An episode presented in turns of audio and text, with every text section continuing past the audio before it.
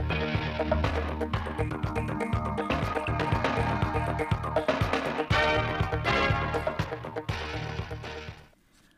kính chào quý vị và các bạn đến với bản tin thời sự 16 giờ ngày 30 tháng 3 năm 2023 của Đài Phát thanh và Truyền hình Thanh Hóa. Bản tin đã được thực hiện trực tiếp trên sóng FM tần số 92,3 MHz. Sáng nay 30 tháng 3, dưới sự chủ trì của đồng chí Bí thư tỉnh ủy Đỗ Trọng Hưng, Ban Thường vụ tỉnh ủy tiếp tục ngày làm việc thứ hai cho ý kiến và quy định về bồi thường hỗ trợ tái định cư khi nhà nước thu hồi đất trên địa bàn tỉnh và một số nội dung quan trọng khác. Hội nghị thống nhất đánh giá sau 8 năm triển khai thực hiện các quy định về bồi thường hỗ trợ tái định cư khi nhà nước thu hồi đất ban hành theo quyết định 3161 và 3162/2014 của Ủy ban dân tỉnh đã bộc lộ một số điểm bất cập. Do vậy, việc ban hành quy định mới là cần thiết nhằm hệ thống và cụ thể hóa các quy định trong bồi thường, hỗ trợ tái định cư khi nhà nước thu hồi đất trên địa bàn tỉnh, tạo sự thống nhất đầy đủ cơ sở pháp lý để tổ chức thực hiện, tạo sự đồng thuận của người dân trong quá trình tổ chức giải phóng mặt bằng, bồi thường hỗ trợ tái định cư. Đồng chí Bí thư tỉnh ủy thống nhất với đề xuất ban hành quy định mới thay thế cho các quy định theo quyết định 3161 và 3162. Đồng thời đề nghị Ban cán sự Đảng, Ủy ban dân tỉnh chỉ đạo cơ quan soạn thảo tiếp thu các ý kiến tại hội nghị, hoàn chỉnh nội dung quy định để sớm ban hành với tinh thần dễ hiểu, dễ thực hiện, tạo sự thống nhất đồng thuận trong nhân dân, phục vụ công tác lãnh đạo, chỉ đạo, điều hành tổ chức thực hiện, đáp ứng sự phát triển của tỉnh trong thời gian tới. Ngân hàng Nhà nước chi nhánh tỉnh Thanh Hóa cho biết đến cuối tháng 3 năm 2023, tổng dư nợ tiến dụng trên địa bàn tỉnh ước đạt 176.500 tỷ đồng. Từ đầu năm đến nay, các tổ chức tiến dụng đã tập trung tạo điều kiện cho doanh nghiệp tiếp cận nguồn vốn ưu đãi, duy trì phát triển sản xuất kinh doanh, tạo việc làm cho người lao động. Hiện có hơn 5.500 doanh nghiệp đang vay vốn ngân hàng để phát triển sản xuất kinh doanh với dư nợ gần 47.000 tỷ đồng. Từ đầu năm đến nay, nhiều ngân hàng cũng đã chủ động giảm lãi suất, đưa các gói tiến dụng ưu đãi hỗ trợ khu vực sản xuất kinh doanh. Bên cạnh đó, các tổ chức tín dụng đã cho 182 khách hàng vay với dư nợ 884,5 tỷ đồng theo gói hỗ trợ 2% lãi suất từ nguồn ngân sách nhà nước đối với doanh nghiệp hợp tác xã, hộ kinh doanh theo nghị quyết số 11 của chính phủ. Thay vì các loại cây truyền thống những năm gần đây, huyện Hoàng Hóa, tỉnh Thanh Hóa đã khuyến khích người dân chuyển đổi sang trồng cây khoai tây vụ đông xuân theo hình thức liên kết, nhờ đó đã nâng cao giá trị kinh tế trên đơn vị canh tác, tăng thu nhập cho người dân. Đến nay, huyện Hoàng Hóa đã liên kết sản xuất được 183 ha khoai tây vụ đông xuân trên địa bàn 11 xã. Một số địa phương còn tích tụ ruộng đất cho người dân thuê để trồng khoai tây quy mô lớn. Trung bình 1 hecta khoai tây cho năng suất từ 33 đến 36 tấn tùy loại giống. Giá thu mua 10.000 đồng một kg, trừ chi phí thu lãi 160 triệu đồng. Để tích tụ ruộng đất, huyện Quảng Sương đã tập trung giả soát định hướng, hình thành vùng sản xuất các sản phẩm chủ lực và có lợi thế ở các xã thị trấn, tuyên truyền vận động, nâng cao nhận thức của người dân về việc thực hiện tích tụ ruộng đất, khuyến khích tạo điều kiện thuận lợi để hình thành các hình thức liên kết trong sản xuất giữa người dân với hợp tác xã và doanh nghiệp. Đến nay, huyện Quảng Sương đã hình thành được nhiều vùng sản xuất nguyên liệu nông nghiệp công nghệ cao gắn với công nghiệp chế biến như vùng nguyên liệu sản xuất tập trung lúa gạo chất lượng cao gắn với chế biến và tiêu thụ sản phẩm có quy mô trên 505 hecta ở các xã Quảng Vang, Quảng Hòa, Quảng Hợp, Quảng Ngọc. Lợi nhuận tăng thêm 15% và được các công ty bao tiêu sản phẩm. Vùng sản xuất rau an toàn tập trung Việt Gáp trên 40 hecta với lợi nhuận tăng thêm so với sản xuất đại trà từ 40% trở lên năm 2023 này, huyện Quảng Sương đặt mục tiêu tích tụ thêm 310 hecta trở lên. Thiệu Hóa có 8 điểm mỏ khai thác cát sỏi còn hạn khai thác, 12 điểm tập kết cát, hai bến thủy nội địa đang hoạt động chở khách qua sông. Trước diễn biến phức tạp của thiên tai, huyện Thiệu Hóa đã tăng cường quản lý các điểm khai thác khoáng sản, các phương án đảm bảo an toàn, hạn chế thấp nhất tai nạn giao thông đường thủy. Huyện đã thành lập tổ công tác liên ngành để kiểm tra giám sát hoạt động vận chuyển khai thác khoáng sản trên địa bàn, xử lý nghiêm các hành vi vi phạm trong khai thác khoáng sản và tập kết trái phép ảnh hưởng đến công trình đê điều, ảnh hưởng đến giao thông đường thủy. Bên cạnh đó, huyện cũng đề xuất Ủy ban dân tỉnh giao các lực lượng chức năng xử lý những vấn đề vượt thẩm quyền của huyện.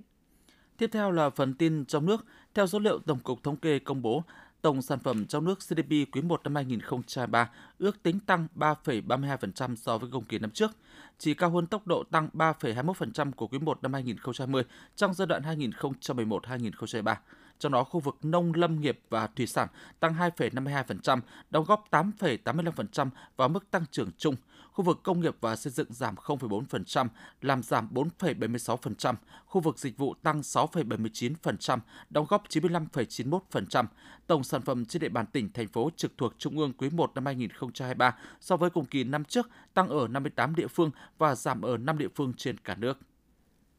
Tại cuộc họp tổ điều hành thị trường trong nước thường kỳ quý 1 năm 2023, sáng 30 tháng 3, đại diện Hiệp hội Xăng dầu Việt Nam cho biết, sau một số thời điểm khó khăn về nguồn cung, quý 1 năm 2023, nguồn cung xăng dầu cho thị trường trong nước tương đối ổn định. Đại diện Hiệp hội Xăng dầu Việt Nam cũng ghi nhận, thời gian qua, Bộ Tài chính đã cập nhật một số chi phí kinh doanh cho doanh nghiệp đầu mối kinh doanh xăng dầu, góp phần gỡ khó cho doanh nghiệp. Nghị định số 06 năm 2023 của Chính phủ quy định về kiểm định chất lượng đầu vào công chức có hiệu lực từ ngày 10 tháng 4 năm 2023. Người dự tuyển trả lời đúng từ 50% số câu hỏi trở lên được xác định là đạt yêu cầu kiểm định chất lượng đầu vào. Kết quả kiểm định chất lượng đầu vào công chức có giá trị sử dụng trong thời hạn 24 tháng kể từ ngày có quyết định phê duyệt của Bộ Nội vụ. Kể từ ngày 1 tháng 8 năm 2024, cơ quan tuyển dụng công chức chỉ tuyển dụng công chức đối với người đạt kết quả kiểm định. Bộ Lao động Thương binh Xã hội cho biết thời gian qua, Bộ cùng các đơn vị liên quan đã bàn hướng xử lý nợ bảo hiểm xã hội của hơn 200.000 người lao động tại các đơn vị doanh nghiệp đã phá sản, đang làm thủ tục phá sản giải thể, chủ bỏ trốn. Trong đó, khoảng 20% người lao động đủ điều kiện hưởng chế độ, 40% lao động đang tiếp tục làm việc ở đơn vị mới và 20% người đã nghỉ việc hiện không tham gia bảo hiểm xã hội. Do vậy, các trường hợp đủ điều kiện sẽ giải quyết cho họ – người lao động đang làm việc ở đơn vị mới sẽ được ghi nhận quá trình đóng bảo hiểm xã hội ở đơn vị cũ và người không đi làm sẽ được bảo lưu thời gian đóng trên sổ. Các nhà kinh tế học nhận định có tới 300 triệu việc làm trên khắp thế giới có thể được tự động hóa và bị thay thế bởi các ứng dụng của trí tuệ nhân tạo AI. Các tác động sẽ được cảm nhận sâu sắc hơn ở các nền kinh tế phát triển so với các thị trường mới nổi. Trong đó, nhóm ngành nghề của nhân viên hành chính và luật sư dự kiến sẽ bị ảnh hưởng nhiều nhất – Nhân viên văn phòng cũng là nhóm có nguy cơ bị AI thay thế. Tại Mỹ và châu Âu, khoảng 2 phần 3 loại công việc hiện tại được xếp vào nhóm đã tiếp xúc với một mức độ tự động hóa AI nhất định. Bên cạnh đó, có tới 1 phần tư công việc được khảo sát có thể được thực hiện hoàn toàn bởi AI. Nhà ga quốc tế sân bay Đà Nẵng vừa trở thành nhà ga đầu tiên và duy nhất tại Việt Nam được tổ chức xếp hạng 4 sao. Đây là tổ chức đánh giá toàn cầu độc lập về chất lượng dịch vụ các hãng hàng không sân bay. Được biết, tại khu vực châu Á, ghi nhận có 8 sân bay đạt tiêu chuẩn 5 sao và 23 sân bay được công nhận tiêu chuẩn 4 sao. Hôm nay, Ban tổ chức Giải thưởng nhiếp ảnh hành trình di sản cho biết giải thưởng năm 2023 đã chính thức khởi động. Tác phẩm dự thi phải chưa từng đăng tải hoặc sử dụng trên phương tiện truyền thông, báo chí hoặc tham dự cuộc thi nhiếp ảnh khác và được chụp trong vòng 2 năm gần nhất. Đại diện ban tổ chức cho biết cuộc thi kéo dài trong 4 tháng, thời gian nhận ảnh dự thi bắt đầu từ ngày 1 tháng 4 đến hết ngày 31 tháng 7 năm 2023. Lễ tổng kết trao giải và triển lãm trưng bày các tác phẩm đoạt giải của cuộc thi dự kiến sẽ được tổ chức vào cuối tháng 9 năm 2023. Để chuẩn bị cho dịp nghỉ lễ 30 tháng 4, mùng 1 tháng 5 và hè, hiện các hãng hàng không đã lên kế hoạch tăng cường để đáp ứng nhu cầu tăng cao của hành khách. Trong dịp cao điểm lễ, Vietnam Airlines tăng thêm 46 chuyến trên đường bay thành phố Hồ Chí Minh, Đà Nẵng. Dự kiến nhu cầu đi máy bay tăng 15% trên các đường bay từ các thành phố lớn đi Phú Quốc, Nha Trang, Quy Nhơn. Theo Cục Hàng không Việt Nam, từ nay tới đầu tháng 4 sẽ tiếp tục làm việc với các hãng hàng không để chốt phương án bay tăng cường dịp lễ 30 tháng 4 mùng 1 tháng 5 và cao điểm hè, phù hợp với điều kiện hạ tầng tại các sân bay lớn như Nội Bài và Tân Sơn Nhất. Sáng nay, lễ hội bánh mì Việt Nam đã được khởi động tại nhà văn hóa Thanh niên thành phố Hồ Chí Minh. Tại lễ hội, hàng trăm loại bánh mì với nhiều kiểu dáng hình thù độc đáo đã thu hút rất đông người đến chụp hình. Lễ hội quy tụ khoảng 150 gian hàng của các thương hiệu bánh mì, nhà hàng, tiệm bánh mì, nhà cung cấp các loại nhân và bánh mì. Tham gia lễ hội, người dân và du khách sẽ được trải nghiệm nhiều hoạt động hấp dẫn. Để chủ động phòng chống ngộ độc do vi khuẩn Clostridium botulinum, Cục An toàn Thực phẩm đã có văn bản đề nghị Sở Y tế các tỉnh, thành phố trực thuộc Trung ương triển khai các nội dung đẩy mạnh công tác tuyên truyền, giáo dục kiến thức an toàn thực phẩm và biện pháp phòng chống ngộ độc thực phẩm do vi khuẩn Clostridium botulinum cho cộng đồng. Trong sản xuất, chế biến phải dùng những nguyên liệu bảo đảm an toàn thực phẩm, tuân thủ theo đúng yêu cầu quy định về vệ sinh trong quy trình sản xuất, chỉ đạo các đơn vị y tế trên địa bàn chuẩn bị sẵn sàng các phương án, lực lượng thường trực, phương tiện, vật tư hóa chất để kịp thời khắc phục, giảm thiểu ảnh hưởng khi có ngộ độc xảy ra.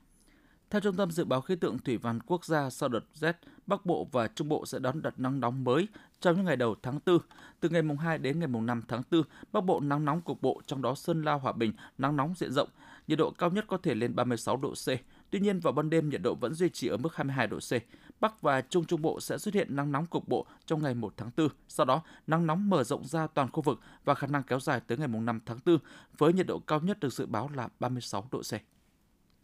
Quý vị và các bạn vừa theo dõi bản tin 16 giờ của Đài Phát thanh Truyền hình Thanh Hóa. Xin kính chào và hẹn gặp lại trong các chương trình sau.